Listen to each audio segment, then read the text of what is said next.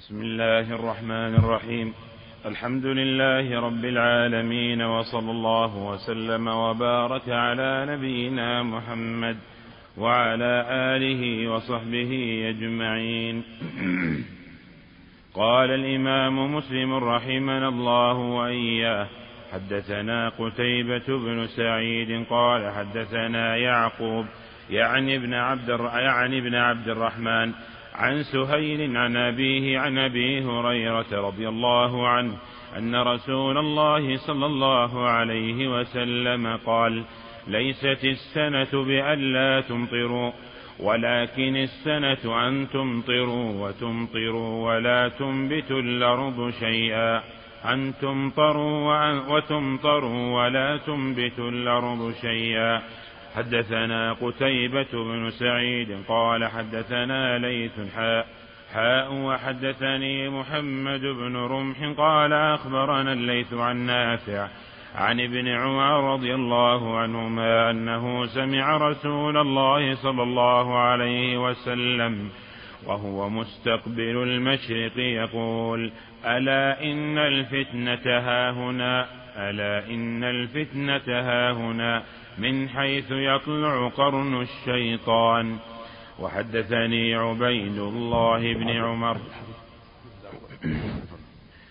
حدثنا قتيبة بن سعيد قال حدثنا يعقوب يعني بن عبد الرحمن عن سهيل عن أبيه عن أبي هريرة رضي الله عنه أن رسول الله صلى الله عليه وسلم قال ليست السنة بأن لا تمطروا ولكن السنة أن تمطروا وتمطروا ولا تنبت الأرض شيئا.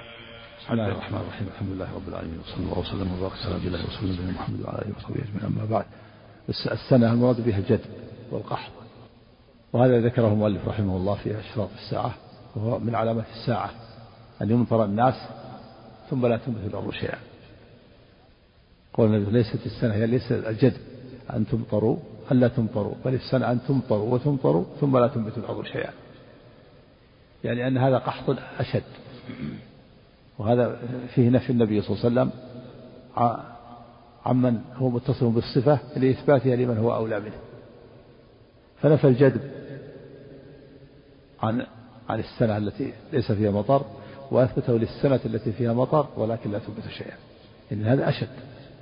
وليس المراد أن السنة التي ليس في مطر ليس ليست جذب بل هي جدب لكن أشد منها جدبا التي يمطر فيها الناس ويمطرون ثم لا تنبت الأرض شيئا. ليس السنة أن تمطروا يعني ليس الجدب أن لا تمطروا بل الجدب الأشد والأعظم أن يمطر الناس ثم يمطرون ثم لا تنبت الأرض شيئا. وهذا له نظائر نفي الصفة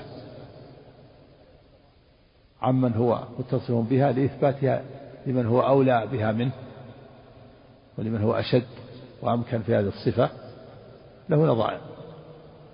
مثل قول النبي صلى الله عليه وسلم ليس المسكين بالطواف الذي ترده اللقمة واللقمتان والتمرة والتمرتان ولكن المسكين الذي لا يجد غنى يغنيه ولا يفطر له فيتصدق عليه ولا يقوم فيسأل الناس.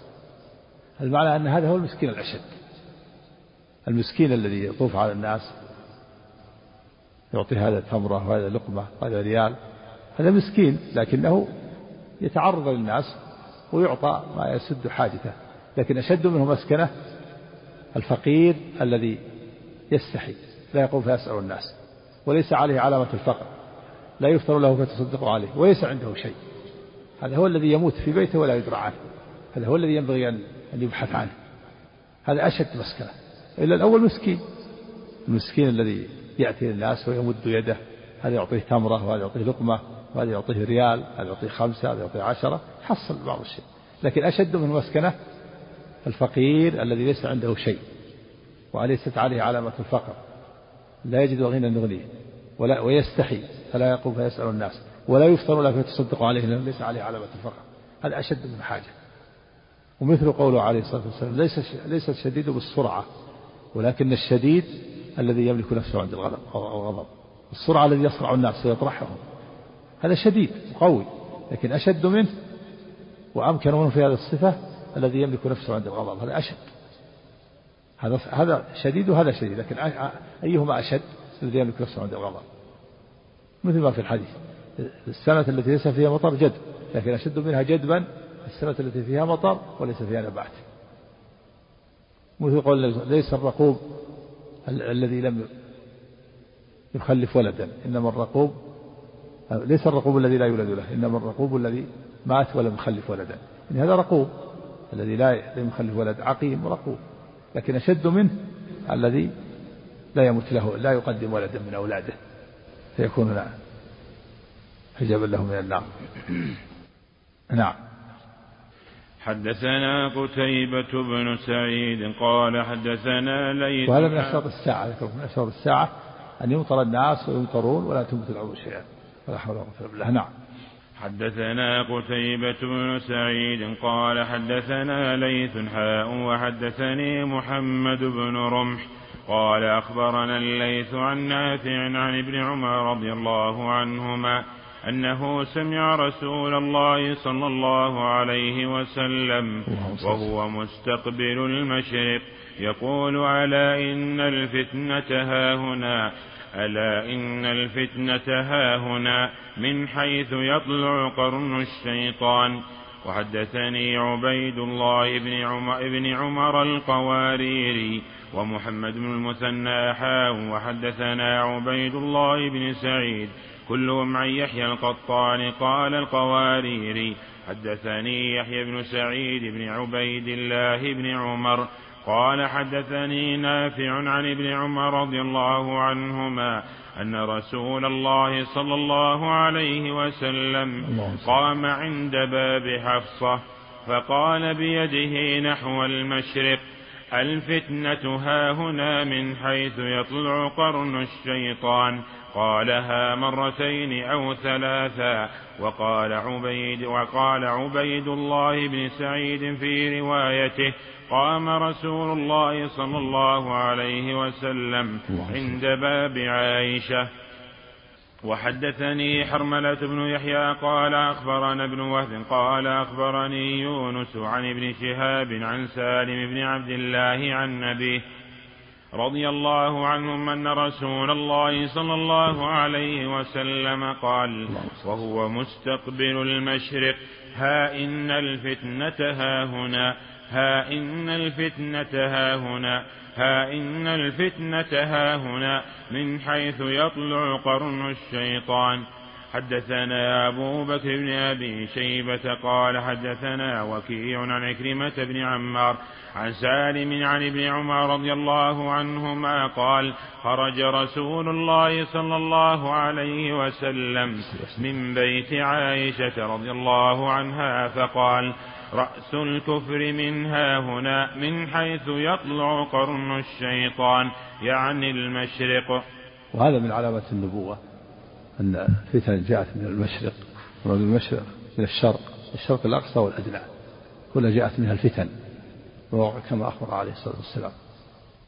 والشام بالنسبة لأهل المدينة فالشرق الأقصى الصين وخراسان وما وراءها والعراق والشام والشرق الأدنى نجد كلها جاءت من الفتن. الشرق الأقصى الصين وجاءت فتنة الشيوعية في جهة الصين. وكذلك أيضا فتنة التتار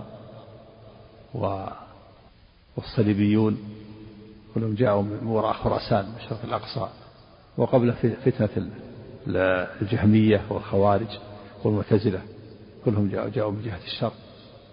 وكذلك أيضا آه، من الفتن حزب البعث في الشام وفي العراق كله كان هناك من الفتن. وكذلك أيضا آه، الرافضة في الشرق كلها في إيران وفي العراق. وكذلك الشرق الأدنى نجد. ارتد بنو حنيفة والعرب ارتدوا والتفوا حول مسيلمة الكذاب وصدقوه في دعوى النبوة. هذه من الفتن. وكذا ربيعة ومضر جفاتهم عندهم الخيلاء أهل الإبل والخيلاء والكبر كما قال النبي صلى الله عليه وسلم. الخيلاء والكبر في في عند أذناب البقر ربيعة ومضر وكذلك بقية الجهات. ليس المراد أن بقية الجهات ما فيها ما فيها فتن بل فيها فتن لكن فتن من جهة الشرق أكثر. الغرب أيضا في فتن. من الفتن اللي جاءت في الغرب آه، الفاطميون والعبيديون الذين ملكوا المغرب ومصر في القرن الثالث الهجري. الملاحدة والملاحدة زنادقة. وكذلك القرامطة. وكذلك الجهات الأخرى جهة الشمال والجنوب. فيها أيضا فتن ومن الفتن اللي حصلت في في الجنوب ما حصل في الشيوعية في عدن ثم زالت الآن والحمد لله كذا من الفتن. فهذا من علامات النبوة وقع كما أخبر. فالشرق أكثرها. وكذلك الدجال خارج الخلة بين الشام والعراق من الفتن. كما في الحديث أنه خارج الخلة بين الشام والعراق ويأجوج ومأجوج كلهم من الشرق كلها من الفتن. نعم.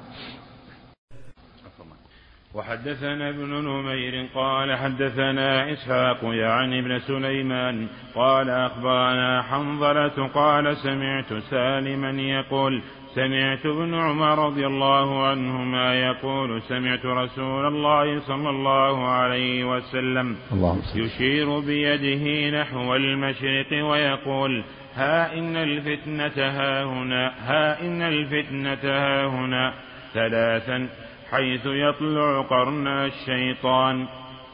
حدثنا عبد الله بن عمر بن أبان وواصل بن عبد الأعلى وأحمد بن عمر الوكيعي. واللفظ لابن أبان قالوا حدثنا الشيطان قرناه ناحيته وأن الشيطان يجعل ناحية رأسه عند غروب الشمس وعند طلوعها حتى يكون عباد الشمس كأنهم كأنهم سجدوا له.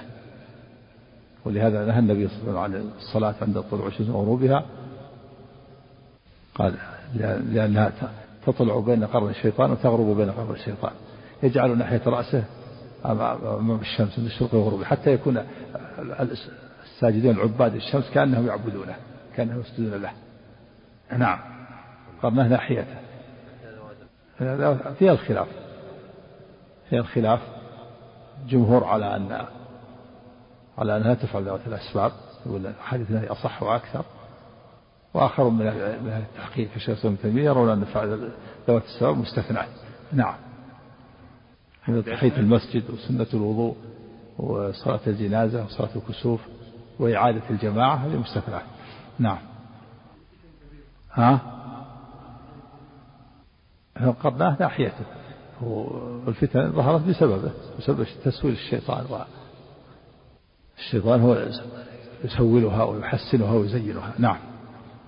وحدثنا عبد الله بن عمر بن أبان وواصل بن عبد الأعلى وأحمد بن عمر الوكيعي واللفظ واللفظ لابن واللفظ لابن أبان قالوا حدثنا ابن فضيل عن أبيه قال سمعت سالم بن عبد الله بن عمر رضي الله عنهما يقول يا أهل العراق ما أسألكم عن الصغيرة وأركبكم للكبيرة سمعت أبي عبد الله بن عمر رضي الله عنهما يقول سمعت أبي عبد الله. سمعت أبي عبد الله بن عمر رضي الله عنهما يقول سمعت رسول الله صلى الله عليه وسلم يقول إن الفتنة تجيء منها هنا وأومى بيده نحو المشرق من حيث يطلع قرن الشيطان. وأنتم يضرب بعض وأنتم يضرب بعضكم رقاب بعض. وإنما قتل موسى الذي قتل من آل فرعون خطأ فقال الله تعالى له وقتلت نفسا فنجيناك من الغم وفتناك فتونا. قال أحمد بن عمر في روايته عن سالم لم يقل سمعت. هذا إنكار ابن عمر بن سالم. سالم بن عبد الله بن عمر على أهل العراق. يقول يا أهل يا أهل العراق ما أسألكم عن الصغيرة وأركبكم الكبيرة. تسألون عن شيء صغير وأنتم ترتكبون العظائم. يضرب بعضكم رقاب بعض الآن. تقاتلوا هذا يضرب بعضكم رقاب بعض وتتقاتلون. ولا تبالون بالقتل. مع أنه من كبائر الذنوب. والله تعالى لام موسى حينما قتل نفسا واحدة. قتلها قبل النبوة. قال وقتلت نفسا. نفس واحدة لا عليه وأنتم لا تبالون بالقتل. يضرب بعضكم برقاب بعض ولا تبالون بقتل النفوس مع أنه من العظائم مع أن الله تعالى عاتب موسى فقال وقتلت نفسا واحدة وأنتم تقتلوا النفوس الكبيرة ولا تبالون. ما أسألكم عن الصغيرة وأركبكم الكبيرة. تسألوا عن أمر صغير وتركبون الكبير. وكما سبق أنهم سألوا عن عن الذباب هل يجوز قتله؟ ها؟ وهم قتلوا الحسين بن علي بن رسول الله. هذا قتل الحسين هذا أمر عظيم ما يسألون عنه والذباب يسألون عنه يجوز قتله هذا ما أركبكم ما أسألكم تسألون عن شيء صغير وترتكبون أمرا كبيرا. وكان العراق من من قديم كانوا أهل شغب وأهل خلاف وفتن كانت في العراق حروب من أول من أول الأمر من عهد الصحابة إلى يومنا هذا. نعم. حدثني محمد بن رافع وعبد الله وعبد بن حميد قال عبد أخبرنا وقال ابن رافع حدثنا عبد الرزاق قال أخبرنا معمر عن الزهري عن ابن المسيب عن أبي هريرة رضي الله عنه قال قال وليس المراد يعني كل كل أهل الشغب يعني المراد فيها فتن كثيرة ولا العراق فيه. فيه ناس صالحون في ناس مستقيمون وملتزمون وصار في, في بعض يعني في في العصور الزاهرة كان محل ازدهار للعلم. كان فيها الأئمة الأئمة والعلماء والمحدثون والإمام أحمد بن حنبل وغيرهم والشيخ الإسلام ابن تيمية وغيرهم. لكن هذا في الغالب في كثير من العصور. في في زمن الحجاج كان في فتن. صارت بغداد هي أم السلام وحاضرة العالم الإسلامي زهرت فيها الحركة والحياة العلمية صارت مقرا للعلماء مقر وصارت أيضا هي خلافة الدولة الإسلامية في زمن الدولة العباسية.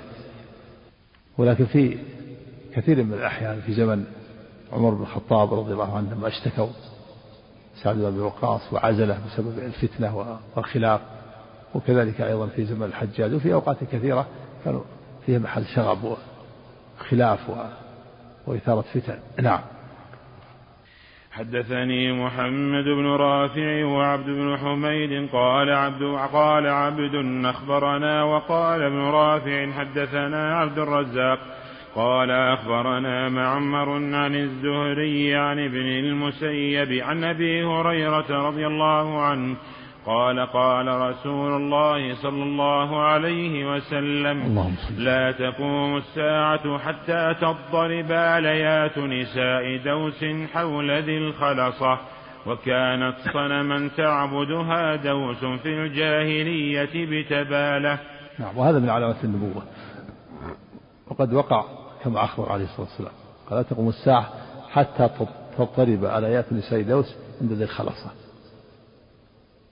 تضطرب الآيات جمع ألية يعني أعجازهن سبب من الطواف بسبب الطواف على على الصنم. يطفن على هذا الصنم تضطرب أعجازهن. والمعنى أنهم يكفرون بالله ويعودون إلى عبادة الأصنام والأوثان يعودون هذا الصنم. لا لا تقوم الساعة حتى يعبد هذا الصنم ويكفرون بالله ويرتدون عن الإسلام. كان صنم كان صنم تعبده دوس قبيلة دوس بتبالة. هو الآن في في بيشة وما حولها بيشة وما حولها من تهامة والجنوب. وقد أرسل النبي صلى الله عليه وسلم إليه جرير بن عبد الله البجلي كما مر في البخاري البارحة أرسل إليه النبي صلى الله عليه وسلم قال من يريحني من الخلصة قال جرير بن عبد الله البجلي أنا. فذهب إليه في مائة وخمسين فارس. فجاءوا إليه وحرقوه وقتلوا من حوله. فجاء جرير وقال يا رسول الله والذي بعثك بالحق ما جئت لي حتى تركته كالجمل الأجرب يسود فدعا النبي صلى الله عليه وسلم برجال أحبس برك عليهم خمس مرات. اللهم بارك في رجال أحمس جعلهم خمس مرات. ثم عاد الصنم هذا في زمن الشيخ محمد بن الوهاب رحمه الله. وعبد فأزيل وأزيل أزالت الشيخ محمد بن الوهاب والدولة السعودية. ولا يؤمن أن يعود مرة ثالثة أيضا. ومقصود هذا من علامات الساعة. قال النبي صلى الله عليه وسلم لا تقوم الساعة حتى تضطرب آيات نساء دوس عند الخلصة الآيات يعني إعجازهن يطفن حول القبر يعبدون عبودهم من دون الله. يعني المعنى لا تقوم الساعة حتى حتى يعبد هذا الوثن ويكفر بالله عز وجل. نعم.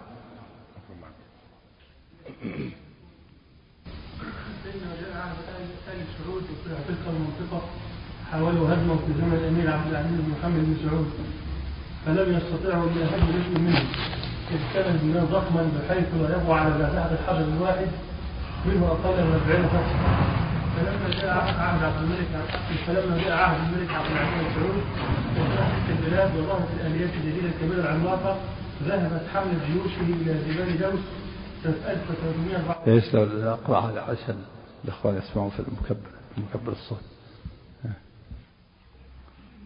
من من, من أول. أوكي. عفى الله عنك.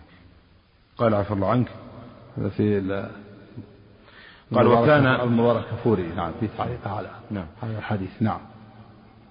قال عفى الله عنك وقد بعث النبي صلى الله عليه وسلم جرير بن عبد الله البجلي ليهدمه. صلى الله عليه وسلم المبارك كفوري في تعليقه على إيش؟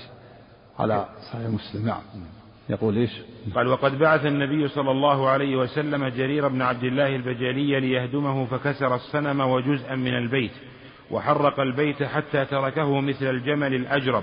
ولم يستطع هدمه بالكامل لكبر الحجارة التي بنيت بها جدرانه فلما عاد الجهل إلى المسلمين في العصور الأخيرة استطيع لكن الحمد لله زال زال الصنم ولا بقي ولا بقي فيه عباد أحد يعبده. هذا إن صح أنه بقي شيء من الحجارة ما ما يضر الحجارة ما دام أزيل وقتل من حوله وزالت زالت معالم الشرك وليس حوله أحد انتهى انتهى أمره. نعم. فلما عاد الجهل إلى المسلمين في العصور الأخيرة بدأوا يقصدون ذا الخلصة بالنذور والقرابين وأخذت نساؤهم وأخذت نساؤهم تقرب إليها وتطوف حولها حتى إنه جاء عهد آل سعود وافتتحوا تلك المنطقة حاولوا هدمه في زمن الأمير عبد العزيز بن محمد بن سعود. نعم الأمير الثاني الأول محمد بن سعود وهذا ابنه عبد العزيز محمد كان عالما فاضلا. وله رسائل في التوحيد جيدة رسائل تضاهي رسائل العلماء. قد قرأناها وشرحناها في بعض الجلسات. نعم. الأمير عبد العزيز محمد سعود عالم. فاضل. نعم. حتى أن جاء عهد آل سعود وافتتحوا تلك المنطقة حاولوا هدمه في زمن الأمير عبد العزيز بن محمد بن سعود فلم يستطيعوا إلا هدم جزء منه.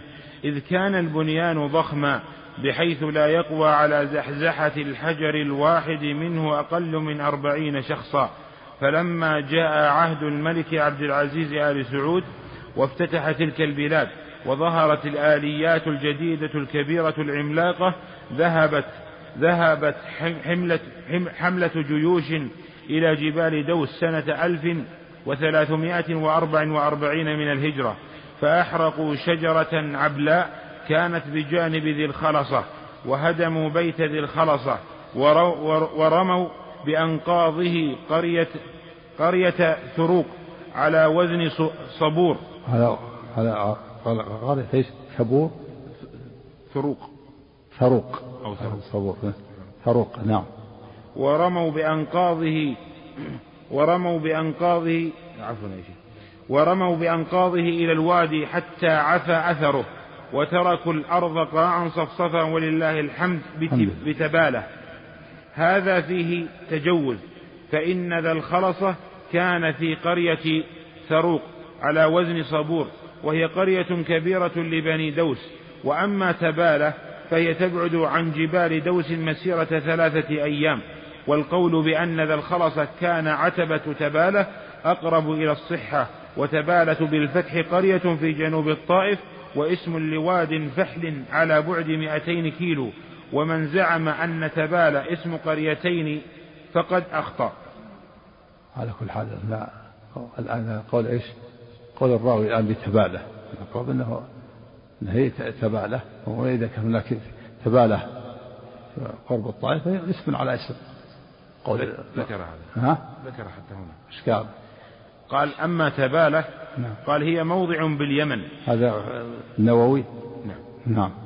قال موضع باليمن وليست تبالة التي يضرب بها المثل. ويقال أهون على الحجاج من تبالة. نعم. لأن تلك بالطائف. وأما ذو الخلصة فبفتح الخاء واللام هذا هو المشهور. حكى نعم. القاضي فيه في الشرح. والم... وال... المقصود أن تبالة قوله وكان الخلاصة كلام كلام الراوي. هذا كلام من؟ قوله وكان وكان صلى الله عليه وسلم بتبع كلام الصحابي الآن في الحديث. ها؟ قال عفى الله عنك كان صنم كلام أبو هريرة نعم كان أبو هريرة من قبيل الدوس. أقرب هذا. كما قال مولى الكفري انه انه مكان بعيد هذا مكان آخر كما ذكر النووي. نعم أبو هريرة يعني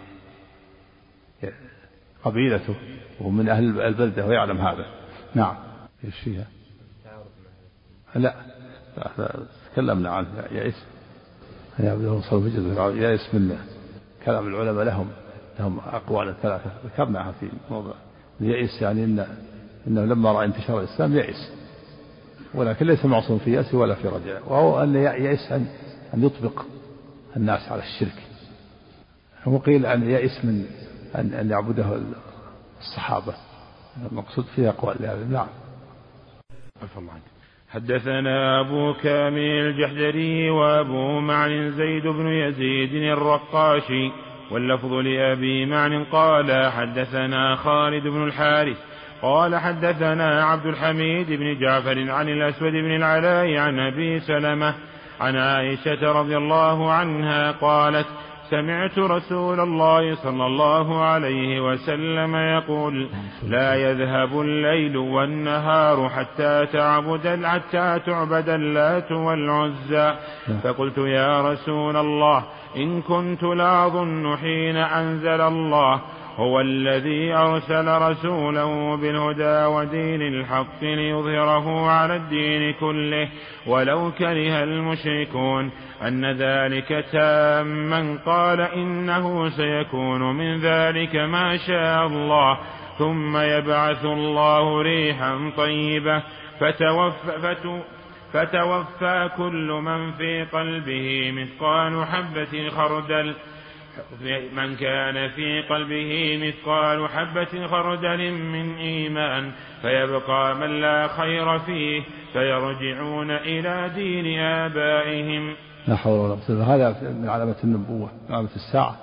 أنه تعبد اللات والعزى. لا تقوم الساعة تعبد اللات والعزى. تعبد اللات في الطائف وتعبد والعزى في مكة وتعبد في آخر الزمان. هذا في آخر الزمان ولذا ذكر الحديث ثم بعد ذلك تأتي ريح طيبة تغض روح المؤمنين والمؤمنات بعد ظهر الشرط الساعة الكبار. تأتي ريح طيبة من جهة اليمن تغض روح كل مؤمنة ثم تقوم الساعة الكفرة. لا يبقى في الأرض إلا الكفرة وهم في ذلك حسن رزقهم دار عيشهم يعبدون الأصنام والأوثان يتمثل لهم الشيطان فيقول ألا تستجيبون لي؟ فيأمرهم بعبادة الأصنام والأوثان. وهم في ذلك حسن دار عز دار رزقهم حسن عيشهم. تأتيهم الأمطار ليل نهار ابتلاء وامتحان وهم يتنكحون في الأسواق كالبهائم نعوذ بالله. في آخر الزمان.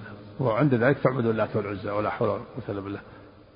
وأما حديث يئس الشيطان أن يعبد في أرضكم هذا فهذا هو يئس لما رأى انتشار الإسلام. ليس معصوم في يأسه ولا في رجائه الشيطان. ظن أنه لا يعبد ولكن ظنه غير معصوم في ظنه. وقيل معنى يئس أن يعبده المصلون في جزيرة العرب أو يعبده آه، الصحابة. نعم. وحدثنا محمد بن المثنى قال حدثنا أبو بكر وهو الحنفي قال حدثنا عبد الحميد بن جعفر بهذا الإسناد نحوه. حدثنا قتيبة بن سعيد عن مالك بن أنس فيما قرئ عليه. عن أبي الزناد عن الأعرج عن أبي هريرة رضي الله عنه أن رسول الله صلى الله عليه وسلم قال لا تقوم الساعة حتى يمر الرجل بقبر الرجل فيقول يا ليتني مكانه. حدثنا عبد الله بن عمر بن محمد بن أبان بن ابن أبان بن صالح ومحمد بن يزيد الرفاعي. واللفظ لابن أبان قال حدثنا ابن فضيل عن أبي إسماعيل عن أبي حازم عن أبي هريرة رضي الله عنه قال قال رسول الله صلى الله عليه وسلم والذي نفسي بيده لا تذهب الدنيا حتى يمر الرجل على القبر فيتمرغ عليه ويقول يا ليتني كنت مكان صاحب هذا القبر وليس به وليس به وليس به الدين إلا البلاء. لا حول هذا من شرط الساعة كبار أن الرجل يأتي القبر ويتمرغ عليه ويقول يا ليتني مكانه. ليس به الدين ما يقول هذا من أجل الدين ومن أجل الرغبة فيما عند الله بل من أجل الفتن والبلاء. بسبب الفتن والبلاء يأتي ويتمرغ على القبر يا ليتني مكان هذا القبر. ليس دينا ولا رغبة فيما عند الله يقول لكن بسبب البلاء والفتن والمحن لا حول ولا قوة إلا بالله. نعم.